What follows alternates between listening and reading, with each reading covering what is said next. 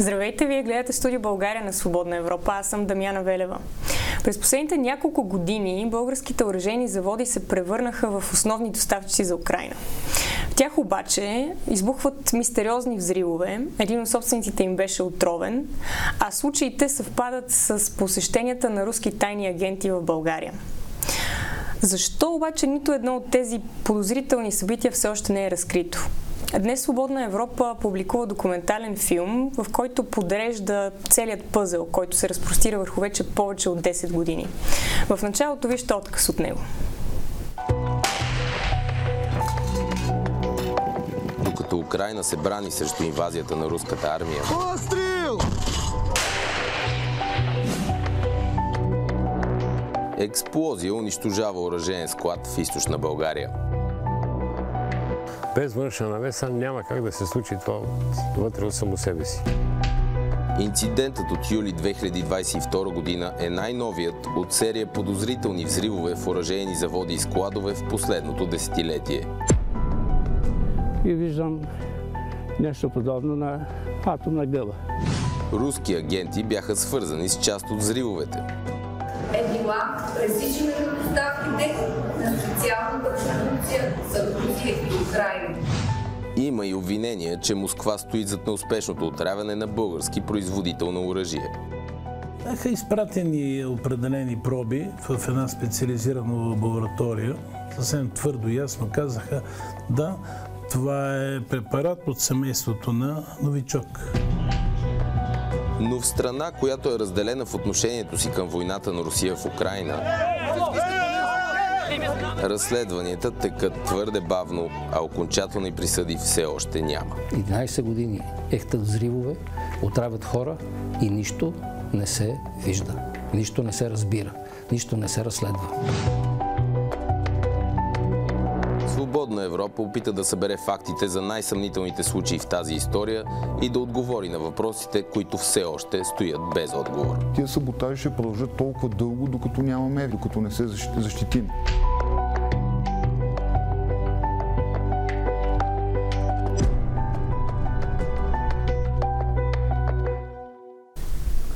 В студиото с авторите на филма а, Борис Митов и Николай Лавчиев, здравейте. Здравейте! Заедно с а, оператора Мирослав Михайлов и с колегите от а, Централното бюро на Свободна Европа в а, Чехия, Стю Гриер и а, Карл Шарек, вие работихте повече от една година всъщност върху този филм. И а, както се вижда от това съвсем кратко видео, което, съвсем кратък отказ, който пуснахме, става въпрос за един изключително оплетен сюжет. От една страна имаме тези взривове, които се случват в продължение на повече от 10 години. Ам, имаме данни за руска намеса при тях. Имаме едно отравяне с новичок и от друга страна имаме а, действията на българската прокуратура и обвиненията, че, че те не са разкрили а, нито един от въпросните случаи. Да започнем обаче от там където започват самата, самата история с взривовете. Кога се случи първия взрив? Ами да започнем с това, че всъщност според официалните изявления на прокуратурата в България, първият от взривовете, който вече се разследва като потенциален руски саботаж, се случва ноември месец 2011 година в Ловни дол. Това е край Севлиево, база на ЕМКО, оръжената компания на Емилян Гебрев. Тогава е първият взрив, след което следват множество взривове, може би над 10, като голяма част от тях се случват 2014 и 2015 година, след незаконното анексиране на Кримския полуостров от Русия. А, всъщност, руската намеса официално се обяснява от българската прокуратура именно с а, износ на оръжие от България за Украина, особено след анексирането на Крим, както и с износ на оръжие от България за Грузия след а, краткия военен конфликт между Русия и Грузия през 2008 година. Добре, а кога е последният такъв взрив, за който имаме информация? Последният взрив, който прокуратурата разследва като потенциален саботаж е от 2020 година в Мъглиш в завод на Арсенал. Само да уточня, че всъщност прокуратурата за сега е обявявала през април 2021 година само 4 случая, които разследва за саботаж. А, нито един друг случай официално не е обявяван като, а, за, като а, случай, в който има данни за руска намеса.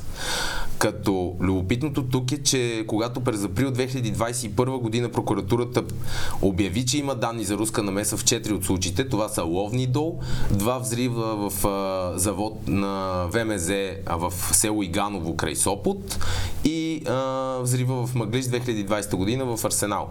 А, преди да обяви, че те всъщност са заподозрени като са потенциални саботажи от а, руските тайни служби, а, нито един случай не беше обявяван публично като подозрителен в тази посока. Всъщност тези данни излизаха от разследванията на британските служби след отравянето на бившия руски агент Сергей Скрипал в Солсбъри и след като чешкото правителство през 2021 обяви, че оръжен склад в град Върбетице през 2014 е бил взривен от руски агенти.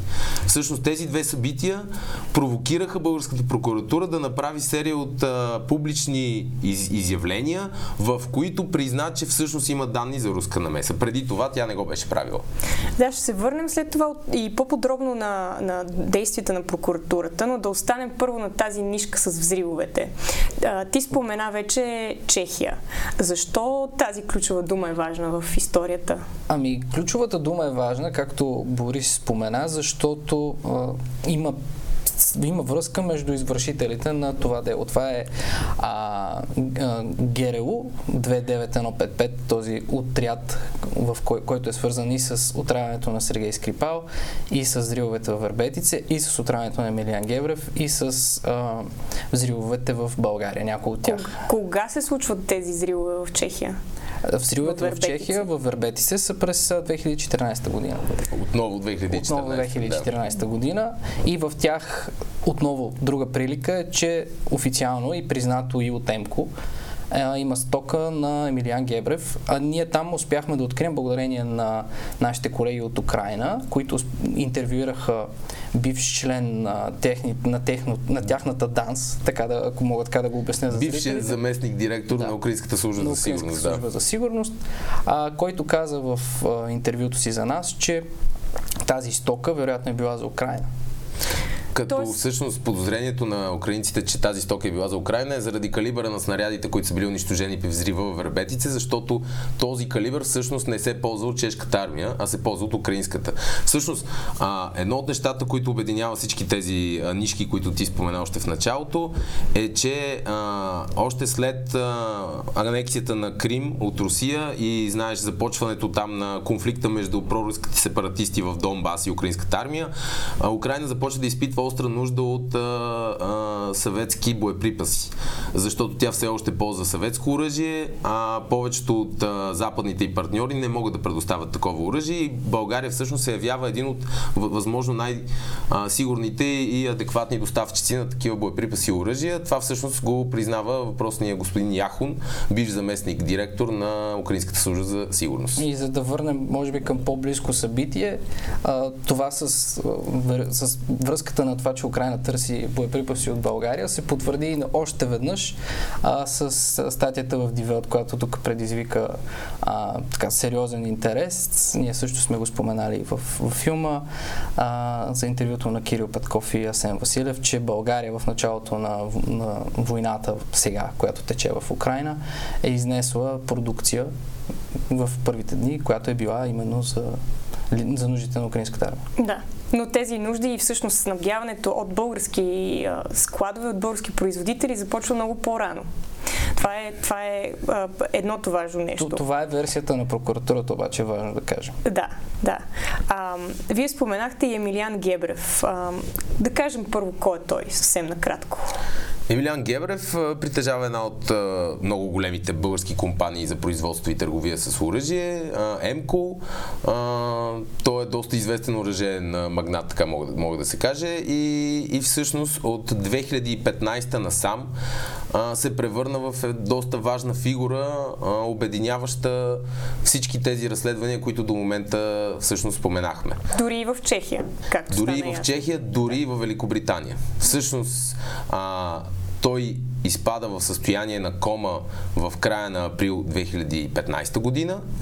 А, случай, който към онзи момент въобще не е толкова, как да кажа, толкова силно отразен и изпоменаван дори в медиите в, в началото. А, започва едно разследване, в, което е поверено на МВР а, и то на доста малък екип от разследващи полицаи, което така изглежда странно на фона на, на огромното разследване, което направиха британските власти на, на сходен случай с Сергей Скрипал в Солсбъри.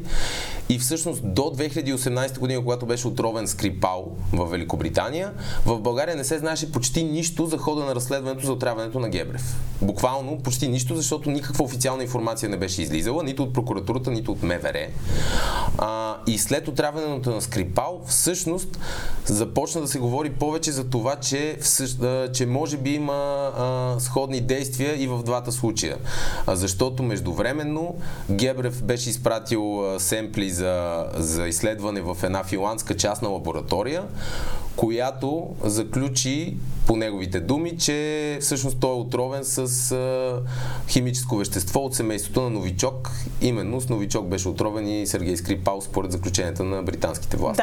Да, това беше случай от 2018. Бивш сътрудник на руските тайни служби е Сергей Скрипал.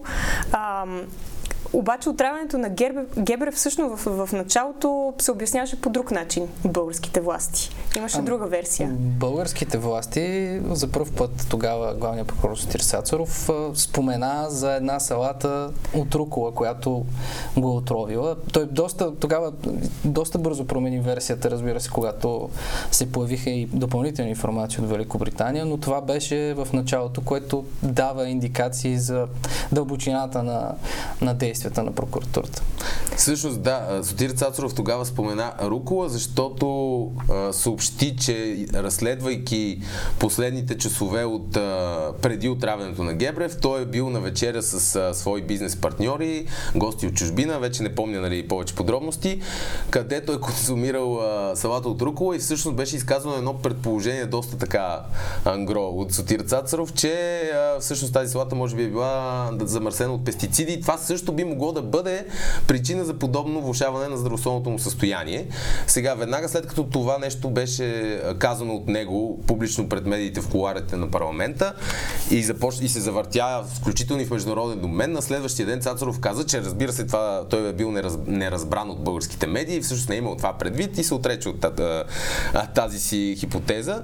А, а, но иначе другото общо, всъщност, това, което на практика принуди българската прокуратура да, а, да признае, че, че става въпрос за нещо доста по-сериозно от нали, отравяне с рукола, а, беше на разкритията на разследващия сайт Белинкат, който работи с а, отворени данни.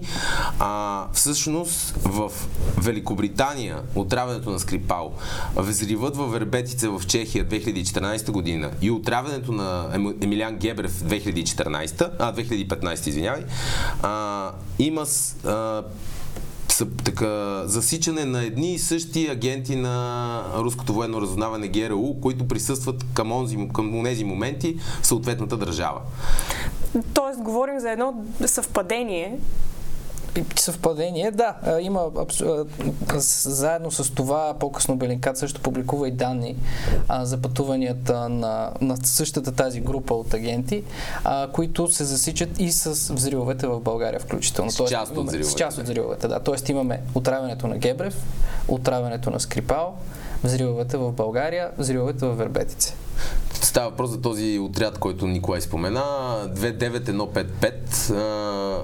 Отново разкрития на Белинкат, на Инсайдър и на Нью Йорк Таймс за това, че този въпросен секретен отряд, който а, мисля, че към този момент вече поне Белинкат беше съобщавал, че е разформирован след разкритията, се е занимавал изключително с подобни а, операции и задачи, свързани с а, саботажи, подривни действия, а, провокиране на политическо напрежение и отстраняване на, на вражески елементи.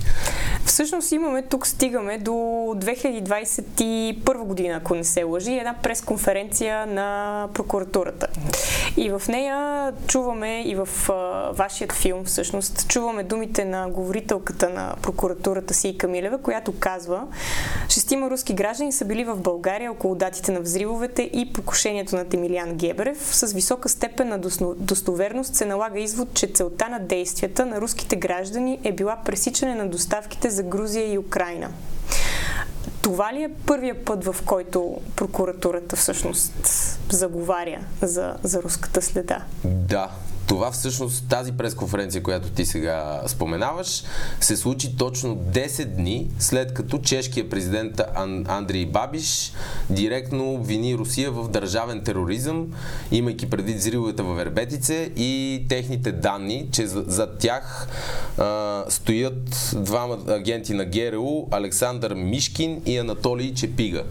Същите тези двама руски агенти бяха заподозрени от британските власти за отравянето на Сергей Скрипал.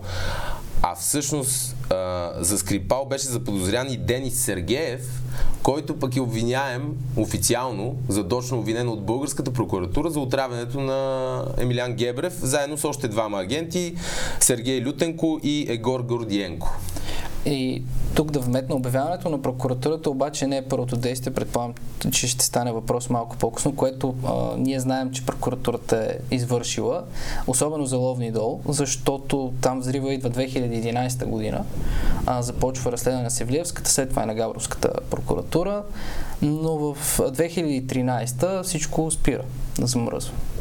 Защо? Всъщност там, ли защо? там е доста интересно, защото а, още на, на този етап на разследването е открито а, невзривено взривно устройство с капсул-детонатор, както казва един от а, ръководните служители на компанията Немко в а, филма, който а, всъщност публикувахме днес, Константин Скелин, а, това е на основата на хексоген, изключително мощно взривно устройство, което е открито в района на склада в Ловни дол след взривовете през 2011 година. Въпреки, че е открито това взривно устройство и то присъства в а, постановление на прокуратурата, всъщност в крайна сметка тя решава да спре това разследване, защото а, не открива а, други стабилни доказателства, които да потвърждават тезата за саботаж, както и не открива предполагаем извършител. Тоест, в тази пресконференция 2021 година, да обобщим, прокуратурата казва, от всички тези взривове, които са се случвали през последните 10 години, ние имаме информация за 4 от тях, при които има руска, руска намеса и Ловнидов влиза в това да, число. Точно нали така, така? Да. Но а, разследването е прекратено 2013. Спряно. Спряно. Спряно. Да. Това означава, че то може всеки един момент да бъде възобновено. Към 2021 година това разследване вече беше преместено а, от Габрово в София, в специализираната прокуратура. По-настоящем след нейното закриване е в Софийска градска прокуратура. То е обединено разследване заедно с двата случая в Иганово и последният в Маглиш. Да, но от това, което ако правилно разбирам, което ти питаше, ние нямаме информация. Първо 2011 след взривовете, че това е руска намеса, след това 2015 година, че това е руска намеса, след това 2020 година, че това е руска намеса. Тоест имаме информацията за руска намеса от прокуратурата, чак след като дойдоха данните от Чехия тук има един забавен момент в цялото нещо и то от една пресконференция на Сергей Лавров, който може би не е най-забавният човек по принцип за цитиране, но а, той там казва нещо, което е очевидно и то е, че а, намира за странно, разбира се, той отрича руската намеса, но намира за странно това, че българската прокуратура до сега нищо не е казвала и прави две хипотези. Едната е, че или сега са научили всичко от колегите си от Чехия, или че са знаели, но по някаква причина са си мълчали. Подобни обвинения или твърдения се чуват всъщност не само от руската страна. А, дори във филма има цитирани няколко бивши министри на отбраната, а, депутати, които също изразяват съмнения за, в, в мотивите на прокуратурата при разследването на, тези, на всички тези събития. Какво стои за тези съмнения според вас? Ами, на първо място стои фактът, че прокуратурата в продължение на, ако вземем взрива в Ловни дол, в продължение на 10 години не е казала нищо за този взрив. Никаква официална информация, нито веднъж. Ако вземем за отправна точка отравянето на Емилян Гебрев и двата взрива в Иганово, които по-късно бяха обявени като потенциален саботаж, това са 6 години, в които прокуратурата по никакъв начин не е информирала за някакви подробности за своите действия. Всяко публич, всяка публична проява на прокуратурата по тези случаи се случва след външен натиск, след като се правят разкрития от чужди държави, от чужди разузнавания или чужди съдебни органи и едва след това България т.е. България в лицето на прокуратурата, всъщност прави и тя някаква крачка, да, казва, може би имаме данни и ние за това нещо. Включително като добавим и всички данни, които бяха обявени от сайта Белинкат за конкретни самоличности на конкретни агенти, с конкретни посещения в България, Чехия, Великобритания, всички тези неща, когато се засякоха, всичко това беше известно не само на британските и чешките власти, а и на, на българската общественост и били поне частта от нея, която се интересува нали, от тези новини. Едва след този момент прокуратурата направи това изявление, което ти цитира преди малко. Аз към, към това изказване на, на Борис ще добавя и, че всъщност ние сега, когато е, интервюрахме Гешев, интервюрахме силно казано, но го хванахме в парламента за няколко въпроса, той за първ път имаме информация от прокуратурата, каза, че има шестима обвинени е, и обявени за издирване във връзка с взривовете. Това вероятно са тези шестимата за подозряни, които си Камилева спомена на онази пресконференция 2021, но сега, януари 2023 за първ път ние разбрахме, че има обвинени. Но, но отново без да се споменават техните имена, отново без да има официално пресъобщение, ние сме изпратили въпроси включително за техните самоличности, кога и в какво точно са обвинени и за кои случаи, все още нямаме никакъв отговор. Иначе на, на предният въпрос, кое провокира съмненията. Друг, друг момент, който провокира много съмнение, е, че в разгара на тези разследвания, имам предвид на разследването на отравянето на Гебрев, на някои от по-старите взривове, всъщност българският тогавашен главен прокурор Сотир Цацаров и руският му колега Юрий Чайка подписаха едно съвсем официално споразумение за сътрудничество а, в присъствието на тогавашният министър-председател Бойко Борисов а, и по никакъв начин а, темата за евентуални действия на руски агенти на българска територия не беше засегната в нито един момент. Включително, а, ти спомена депутати, а, става въпрос за Мартин Димитров и Вализар Шаламанов, бивши депутати от а, Демократична България. В края на третия мандат на Бойко Борисов като премьер, те изпратиха официален парламентарен въпрос като народни представители, дали а, кабинетът на, дали Министерски съвет е получавал данни от ДАНС в рамките рамките на 10, 10 години преди това за може би серия от взривове, мисля, че бяха над 10, дали има някаква външна намеса. Този, отговор, този въпрос стана без отговор. Да, защото Дан все пак е под шапката на Министерския съвет, а в същото време ние също попитахме Министерски съвет и не получихме отговори. А, и това, което Борисов а, тогава като премьер, но а, също той е премьер в, а, по време 2011, 2015 и 2020. Тоест, през цялото време, което се случват тези взривове, министър-председател на България, т.е. шапката на Министерския съвет, съответно долу ДАНС, е Бойко Борисов. Така че, а тогава, когато той не отиде в парламента, мисля, че беше точно, ако не се лъжа, онази история с а, неговия менискус, заради която той избегна да бъде питан. Да. Тоест, ако обобщим историята, имаме серия от взривове, които продължават повече от десетилетие. Имаме данни, съобщени дори от, от самата прокуратура за руски следи. Имаме данни от чужди служби, Чехия, Великобритания, ам, за, за руската намеса. И въпреки това, нито, един, нито едно от тези събития не е разкрито. Дори ами... не знаем кои са обвинените. Ами, знаеме трима обвинени за отравянето на Емилян Гебрев. Тук друг любопитен момент е, че единствено българската прокуратура реши да обяви за издирване а, руски агенти с техните псевдоними, т.е. с техните фалшиви имена. Докато британските власти и чешките власти съобщаваха истинските им имена, а, единствено българската прокуратура съобщаваше техните псевдоними. Сега, това естествено по никакъв начин не попречи те да бъдат идентифицирани, защото и в публичните данни, които бяха разпространени от Белинкат Инсайдер и Нью Йорк Таймс, беше видно кои са хората с тези псевдоними, но просто е смешно и до някъде показателно, когато българската прокуратура единствено не успя да се ориентира кои са истинските имена на тези хора. Има и още един последен детайл, който, който наистина е детайл, но според мен е важен. А, в процеса, всъщност тази прокурорска пресконференция през 2021 година, за първи път а, Си Камилева съобщи за нещо друго, за един пожар. А, може ли да разкажете за какво става въпрос? Ами, този пожар а, всъщност се случва през 2015 година, малко след зриловете в Иганово, в вече закрит институт а, към МВР. А, ключовото там, което споменава и госпожа Милева, е, че а, на, на място, на което се случил пожара, са се, са се пазили доказателствата от а, разследването в назривовете в Иганово. След този пожар а, всичките изчезват. А, отново, благодарение на данните на Белинкат, а, малко преди този пожар да се случи, в България отново е имало агенти на ГРУ което прокуратурата тогава повести пак през, в края на април 2021. Mm-hmm. Но пак за този пожар, по, много по подобие на отравянето на Милиан Гебрев, този пожар е много малко отразяван в медиите. Той не, не намира, не е някакво събитие, което да, да, да бъде из, из, изведено напред на дневен ред. А ние много трудно и открихме изобщо как е отразено, защото това беше важно за нашето разследване.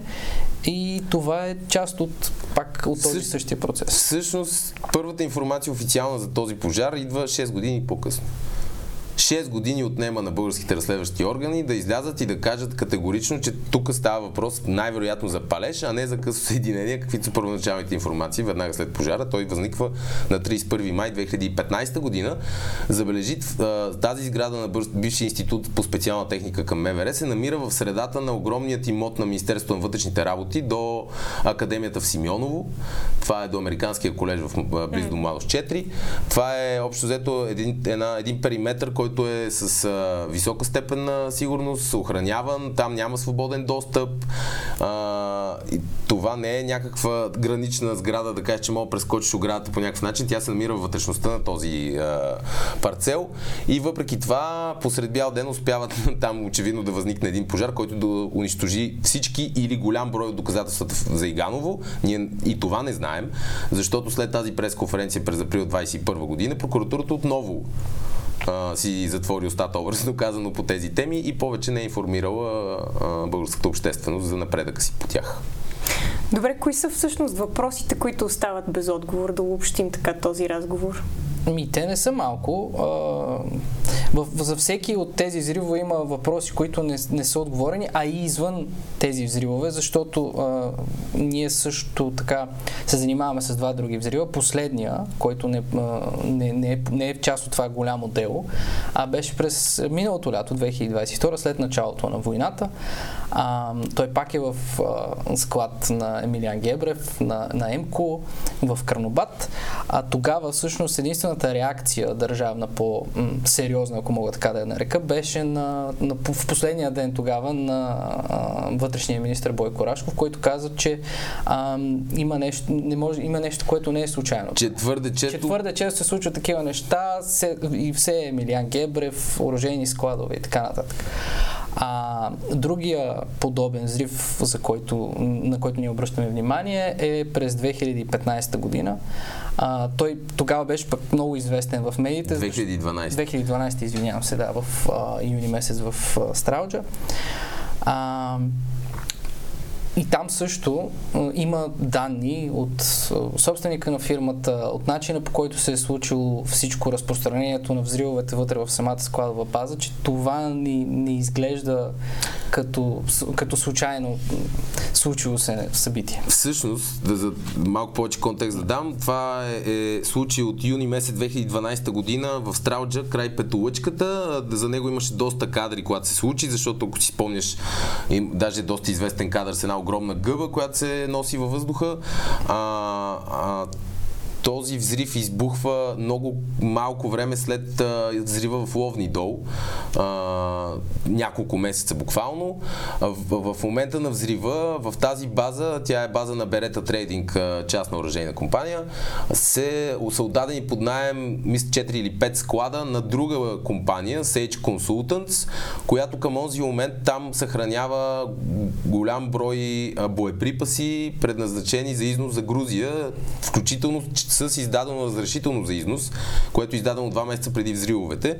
По, по данни от а, документацията по съдебното дело за този случай, защото то е едно от малкото, кои, които влязоха в съда, но с обвинения за а, срещу собственика на склада и един от неговите ръководители на обекта заради неспазване на изискванията за сигурност. Е най-общо казано обвинението, няма нищо общо с саботаж. Та в тези складове е унищожена продукция за около 28 милиона долара, ако не бъркам, мисля, че беше. А, това са данни от а, съдебното дело.